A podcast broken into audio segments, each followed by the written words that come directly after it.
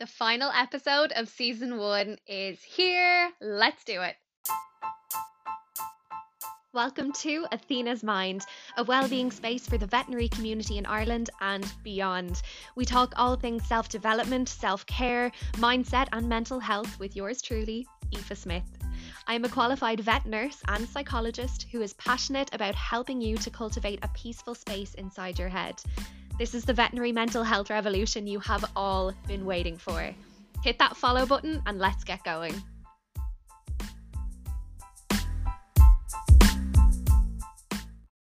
Hello, hello, and welcome to Athena's Mind Veterinary, the podcast. As always, as always, I'm your host, Aoife. How are we all doing? I hope wherever you are in the world today, you are having a beautiful day. How is this our 10th episode? How how did that how did that happen? Um yeah, I can't believe there's been 10 of these altogether.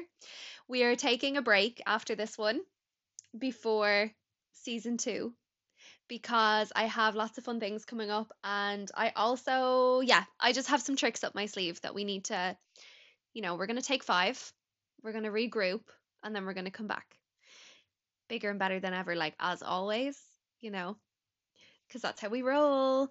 But anyway, today we are going to talk about all things empathy and how to, or I suppose just a discussion on ways to protect yourself um, being an empath. In the caring roles that we do, we it's funny because we don't talk about empathy quite a lot um in veterinary, well, I don't think that we do anyway. Um, but because we're, you know, we're all caring people naturally, so many of us are empaths and we don't know how to navigate protecting ourselves. So I want to talk about my experience as an empath and always being an empath and then realizing that I was an empath. I realized when I was about 18 or 19, I think. And the steps that I kind of take in order to protect myself on the daily because I feel things so intensely all the time. So let's clear something up um, initially. So we're just going to differentiate first between empathy and sympathy because they are so so often um, kind of used interchangeably and people don't really know the know the difference.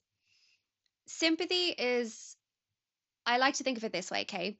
Sympathy is feeling sorry for somebody, seeing somebody in a bad situation and saying to that person, I'm so sorry that that's what you're going through. But empathy is like one step further where you can really put yourself in that person's shoes and say, I'm really sorry that that's what you're going through. But you are able to put yourself in those that person's shoes and feel those feelings. Now, obviously, you're never going to feel what somebody else feels exactly, but I like to think of it that empathy is a little bit more mindful than sympathy. Sympathy is not really thinking about what it must be like to experience that bad thing, whereas empathy, you can really consider what it would be like for you to experience that negative, you know, or yeah, negative emotional experience that that other person is going through. So empathy is just a, a level up of sympathy, basically.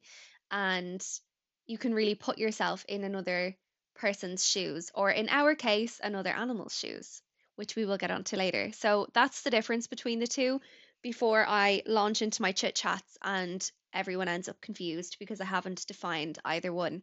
You can look them up. There's actually really, really deadly graphics online that illustrate the difference between sympathy and empathy. So I highly suggest that you do a little research, have a little Google, and become familiar with the meaning of both because when you understand the meaning of both you'll know how to use utilize both within yourself and therefore protect yourself so there's a couple of points that i want to touch on um obviously all of this surrounds self care and taking care of ourselves as empaths. And I want to talk about the ways that I manage my self care and manage myself in order to emotionally protect myself while being empathetic in a, particular moment with somebody, be that a patient or a client. So, the one thing that's really key for empaths, I feel, is unapo- unapologetic self care. Um, for women in particular, this can be a little bit difficult because we're definitely people pleasers. Um, I feel like I sort of I bet around the bush a little with that last week. I said, you know, oh, like maybe women are pe no, women are people pleasers. This is what we do. There's many reasons why. We're not going to dive into it now, but yeah, it's sometimes un unapologetic self-care and un unapologetic showing up for oneself is very difficult for women. Um, but it's such a key action when you are an emp an empath. Um, For me personally, I've found that being open and vocal about my self-care has been really beneficial for a few reasons. So, by open and vocal, I mean speaking to my colleagues about my self-care on a really casual level, like going into work and being like, "Oh, I did a face mask last night and had a cup of tea and it was so lovely." Or if somebody says, "How was your evening?" I'll say, "Great, thank you. I did some journaling and I pulled some oracle cards for myself and it was really it was really gorgeous." Or yeah, it was great. Thank you. I took a nap or whatever. I'm so open about the things that I do for myself because logically, one, this could inspire others to to do the same for themselves and therefore it may create a culture or some some type of new workplace culture which I think is very relevant for the veterinary industry.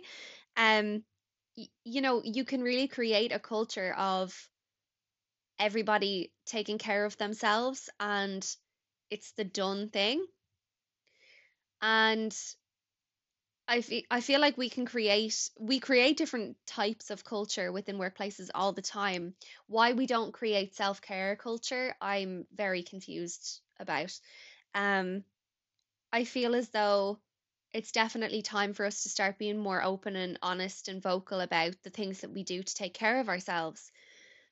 Um, again, I'm going to remind you that certain No, self-care itself is definitely spoken about in the wider general public, um, with its links to capitalism. So, of course, you know, self-care in the wider general public is always defined by paying for yoga classes, buying face masks, you know, getting like a spending a thousand euro or more on a holiday to Bali to go and meditate in some temple or something. Like it doesn't have to be that. You know, you can talk to your colleagues about how you painted your nails. Maybe don't paint your nails if you're in surgeries. But I just realized when I said that. But you can talk to your colleagues about things you did for yourself, like, oh, I watched a, a YouTube makeup tutorial and I gave this this eye look a go last night. It was really fun. Or, you know, I made some TikToks with my kids and it was great. Or I did some baking and, you know, maybe you bring the baking into work. I'm sure your colleagues would love you for it. Um, maybe not during the corona situation that we have, but you know, yeah, like being more open and creating a self-care culture will only breed a further self-care culture, you know? I feel like what you put out into the world, you, you always get back, you know? What you create on the inside, you'll manage to create on the outside. As above, so below.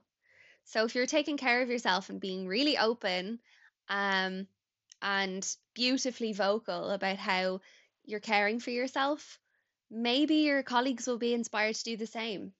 And that goes for all of your circles, but obviously we're talking about veterinary practice at the moment.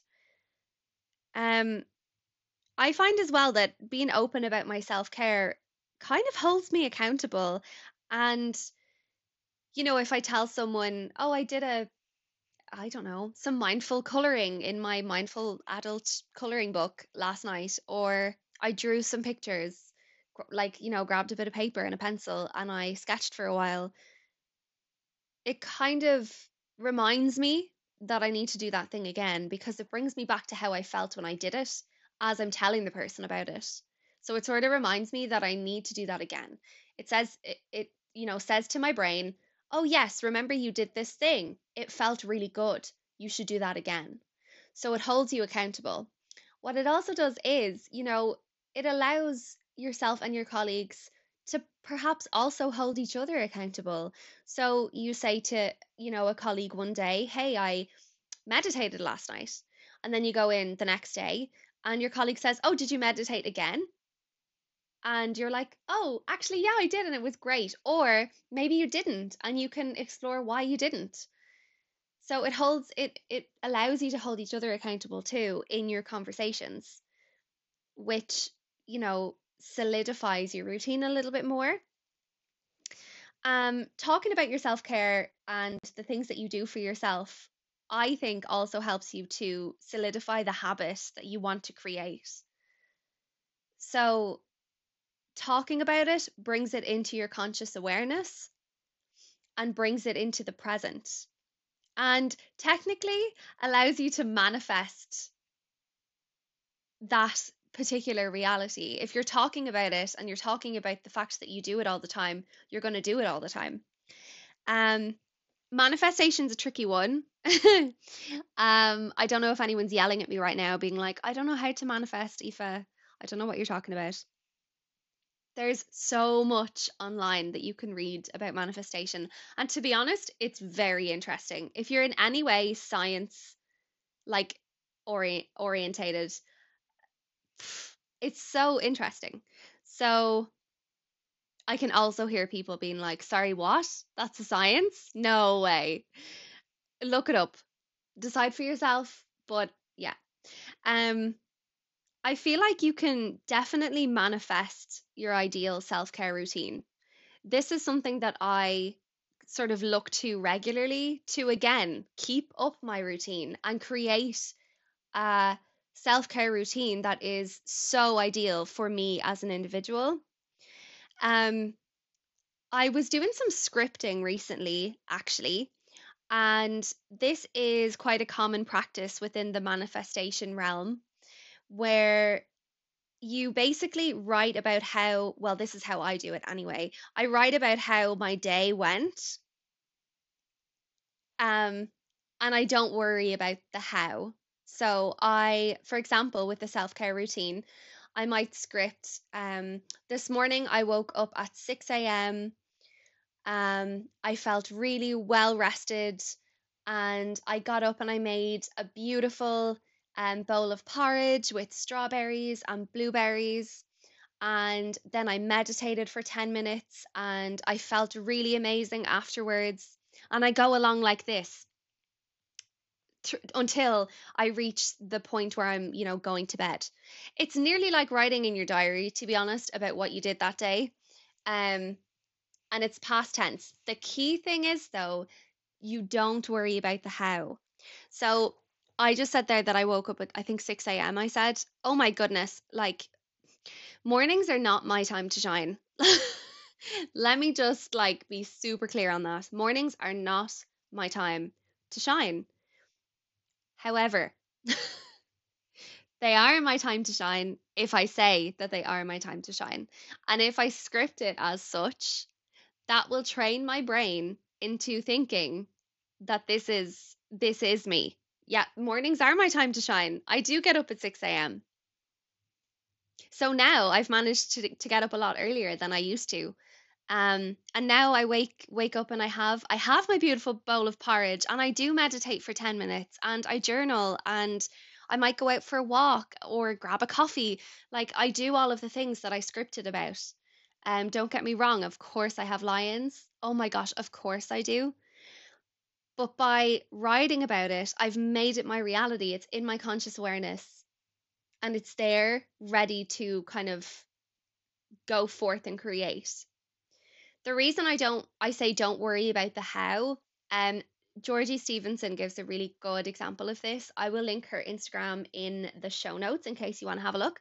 But she um recently gave the example that she wanted to buy a house by the sea.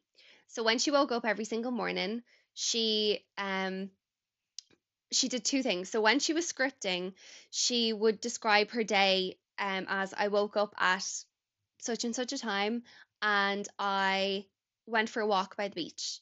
But she wasn't living near the sea at this point. She was living in a city and she was nowhere near the sea. But she didn't worry about the how. And now she lives on a like in a coastal area. Um, she also apparently when she went for her walks in the morning, her usual morning walks in the city, she listened to ocean sounds, which I just thought was a great tip.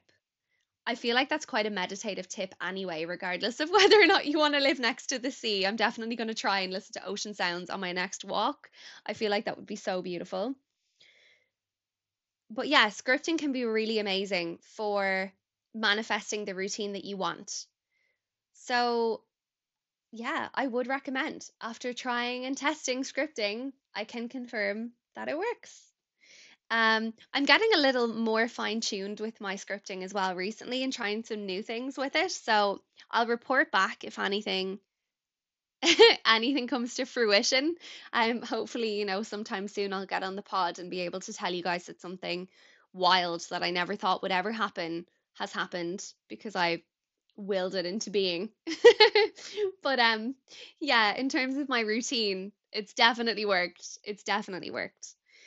Um another thing that I think is really important to remember as an empath, um, and another way that I sort of mindfully protect myself as an empath is that you have a big heart.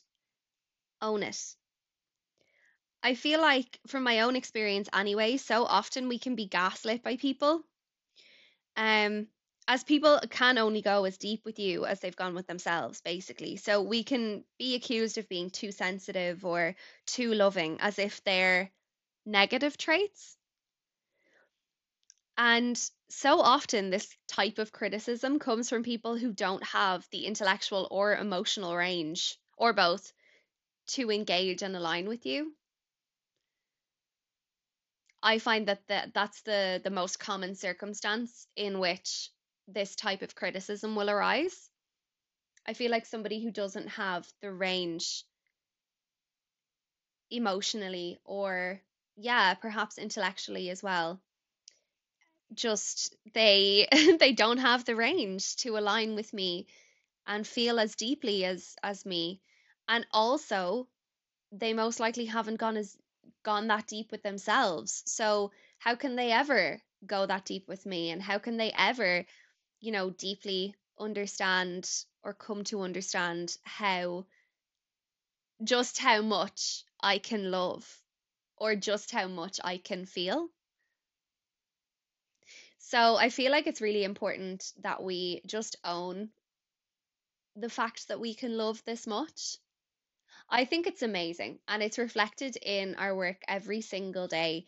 For me as a psychologist, for you as veterinary professionals now. Um it's reflected in our work every single day and it's something to be so proud of. And I suppose if you think about it this way, if you didn't love as much and if you didn't feel as much, would you really be that good of a veterinary professional towards your patients?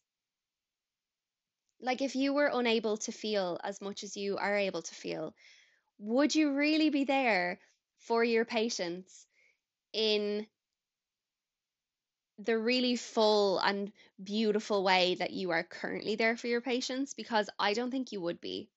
Um, likewise, for myself, you know, thinking back to my own veterinary nursing days, I don't think if I was, you know, any less loving or sensitive than I am, I would have never been able to be there for my patients on the level that I was there for them.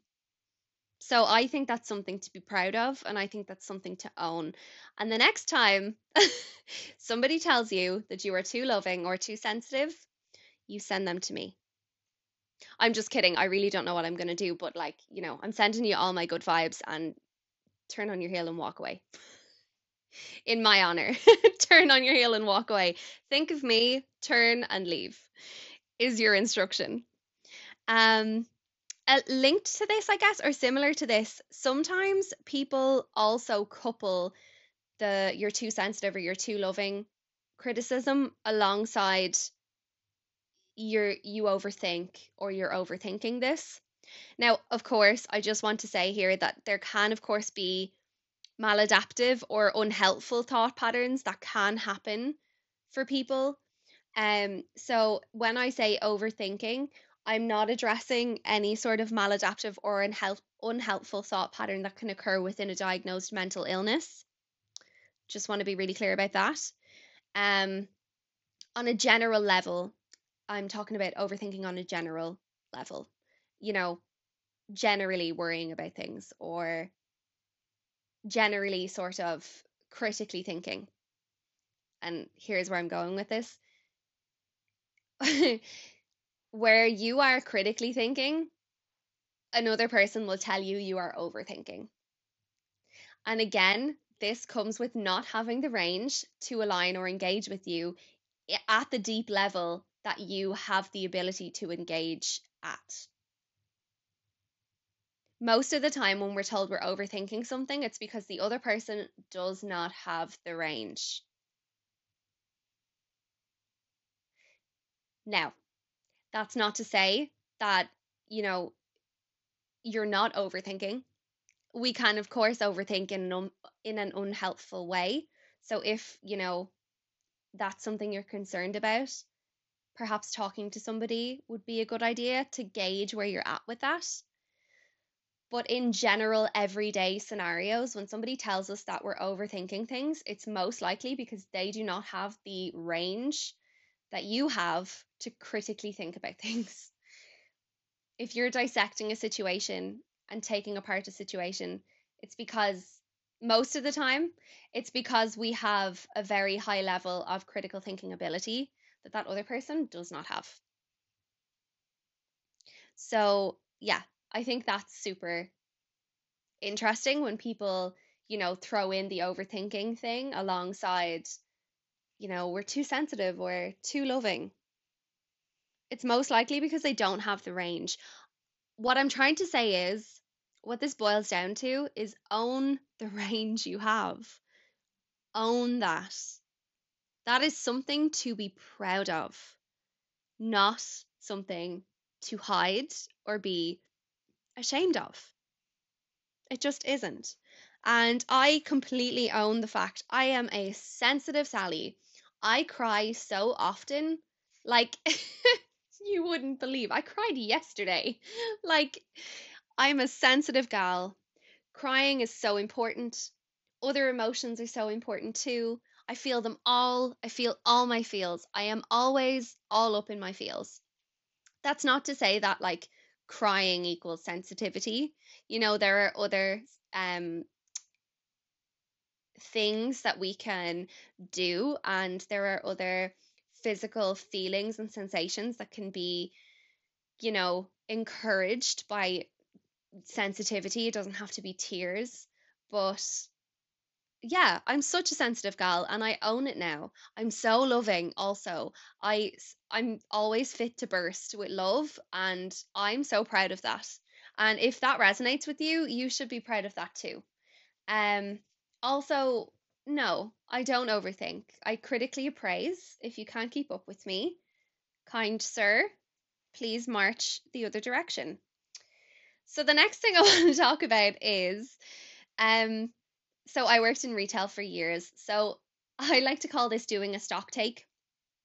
So by by that I mean what is what are the the feelings that I am taking on in any given moment? Am I taking on too much? How am I coping with what I'm feeling, what I'm taking on as such? And what can I do to emotionally protect myself in those moments where I'm really feeling the feels for someone else. Like, what can I do for myself to look after my stock and keep the shelves real neat and tidy and organized and safe is the, the main thing. And also, I like to always ask myself, am I blending what I'm taking on at work into my outside life? Is it is my work life spilling into my personal life due to the fact that I'm such an empath? And I always double check with myself to make sure that I'm not pulling anything, any big, huge feelings I'm dealing with at work into my personal life. And that can be hard as empaths. We take things on and they sit with us, and we don't have any way sometimes of, or we don't know how to shift those feelings and process them in a really safe and healthy way. So, yeah, I highly recommend doing a stock take. What do you have on your shelves? Is there anything that you can let go of? How can you let go? What can you do with that? So that's something that I do with myself all the time. Basically, doing a big stock take to make sure that I'm not taking on too much and that what I have taken on, I'm okay with taking on. It's really handy.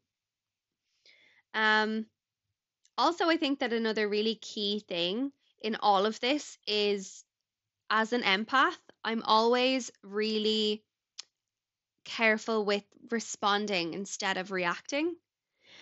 So, a reaction is mindless pretty much. It's in the moment and it's almost like a knee jerk if we lack self awareness.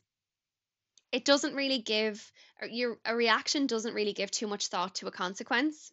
However, responses are mindful and they're engineered.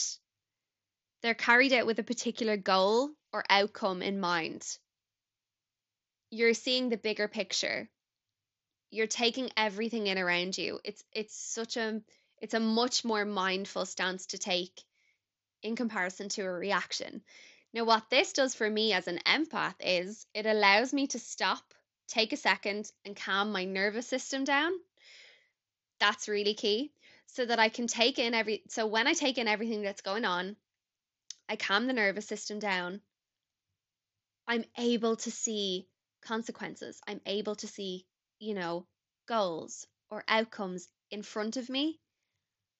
And I'm able to respond to whatever's happening in front of me in an engineered and mindful way, thus allowing me to protect myself emotionally you know, if I am standing in front of a client, for example, who has burst into tears about their pet's condition or an animal who is in, I don't know, a really critical condition, responding to those situations instead of reacting allows me to just take a second to calm my nervous system, breathe, and also see a consequence and see an outcome in front of me. Instead of just blindly reacting and mindlessly reacting and then god only knows what the outcome is going to be um for you you've no control over your outcome because you've you've not been you've not had the self-awareness or mindfulness present to think about it so i feel like for empaths logically, every time I mindfully choose response over reaction, I'm protecting myself basically while taking up space as an empath. I feel like there is nuance in the empathy that we feel as veterinary professionals because I feel like we can be empathetic, obviously, towards the client. So we can feel empathy when we're within an appointment with a client. But we can also feel empathy when we're with our patients. But sometimes this is hard to resolve for ourselves because there's no two way conversation with a patient. Let me actually correct myself there because it sounds like I'm saying that animals don't talk. They do talk, they just don't speak English for whatever reason. but I would never be ignorant enough to say that animals don't talk. You and I both know that they do. So, yeah, there's no kind of clear English language two way conversation between ourselves and our patients. So, and because they're so authentic, our patients are so authentic. Animals are so authentic. They never lie, they cannot lie. So, they are fully showing up as their authentic selves. So, I feel like for me anyway, when I feel empathy towards such an authentic circumstance or such an authentic being, that can be really difficult to resolve because that's kind of like empathy times 10 for me. Whereas I feel like when I'm empathetic towards a client, there's, you know, the client is responding to you, they're speaking to you, and there's there can be a conclusion within your interaction with a client. Whereas with your interaction with a patient, there's not necessarily a conclusion to your interaction because it's at such an authentic level. So it can be really difficult to to not cling to those really strong feelings when we've put ourselves in our patient's shoes and we see them really suffering. And we know that they're really suffering because their you know behavior is so honest all the time. We almost know you know we, we can nearly get into a patient's i was going to say shoes like what i was going to say what animal wears shoes but like booby billy on instagram would highly recommend given that page to follow because yeah booby billy though she is so cool. Um but yeah we put ourselves in the patient's position and it's it's far more authentic and far more raw than if we put ourselves in a client's position that's just my experience anyway i've always found feeling empathy um, alongside a patient or with a patient or for a patient was always way more intense than feeling it for a client. And I just don't feel like we talk about that enough, or maybe we haven't consciously made that distinction before now. I don't know. Let me know what you think. Let me know if if that's something that resonates with you. I wonder if we're if we're really open with our interactions with our patients and how we feel about our interactions with our patients because I think so often we spend time talking about the patient through the client what I mean by that is you might talk to your co- your colleague about your patient, but the client is always in the back of your mind. They're always in the back of your head. It's like the client is kind of your main port of call for the patient. Whereas if you discuss with your colleague your interaction with the actual patient, perhaps that will shift some of that emotional burden that we carry from having such an authentic and raw empathetic experience with a patient. I don't have the answers for that one just yet, but I know that it's there and I know there's a difference in the empathy that I feel towards a patient in comparison to the empathy that I feel with a client.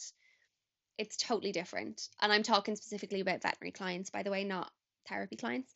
Um, so there's a de- there's definitely a difference there. If you know, like, if this resonates with you and you know what I'm talking about, can you please DM me so we can have a chit chat about it? Because yeah, definitely let me know what you think. And if you listen to this podcast and you don't know what I'm talking about, like turn to your colleagues and be like, "Here, this girl, she's talking about this this thing with empathy and I'm confused. Does anyone else resonate with this?" Like talk to each other about it. Formulate a message to me as a as a practice. I'm totally okay with that. Um add me to a group chat.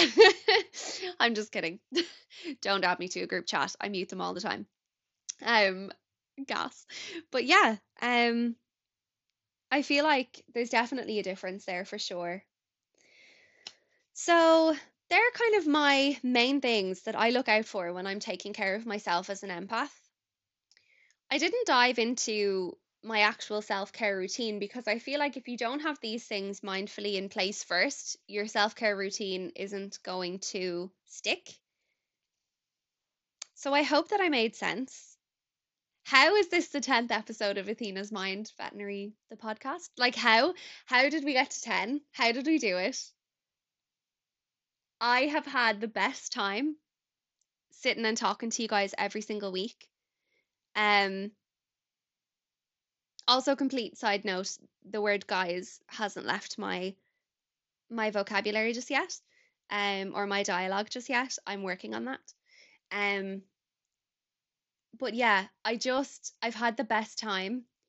I've had the most beautiful time with you on Instagram. I'm hoping that continues. I love our community with all my heart, as I say always. Come and say hello. I'm at Athena's Mind Veterinary on Instagram. Come say hey come join.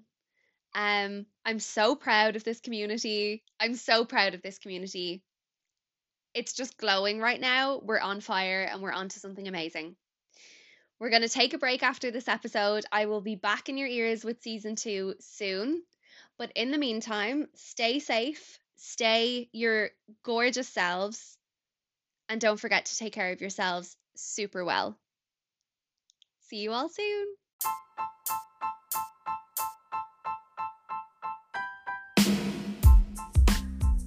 Thank you once again for being here for another episode of Athena's Mind Veterinary, the podcast. Come say hey on Instagram, send me a DM. I am always hanging out on there. I'm at Athena's Mind Veterinary, and I'll see you soon.